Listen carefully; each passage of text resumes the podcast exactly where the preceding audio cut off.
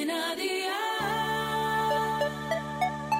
Día el podcast, más allá de la música.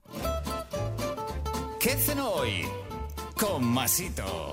Hola familia, ¿quién dijo que las cenas tenían que ser aburridas y sosas? Pues evidentemente el que no escucha este podcast. Hoy vamos a preparar brochetas de pollo. Las brochetas admiten miles de combinaciones, yo te propongo una, pero tú pon la que más te guste. Así que ve por la libreta y toma nota de los ingredientes que te dejo la receta. Pollo en tacos, pechuga o contras, la parte que a ti más te guste. Cebolla, pimiento rojo, pimiento verde, limón, especias para aburrir. Yo voy a poner tomillo, ajo en polvo, sal, pimienta negra, pimentón dulce y aceite de oliva virgen extra. ¿Empezamos con la preparación? Pues venga, ¡al lío!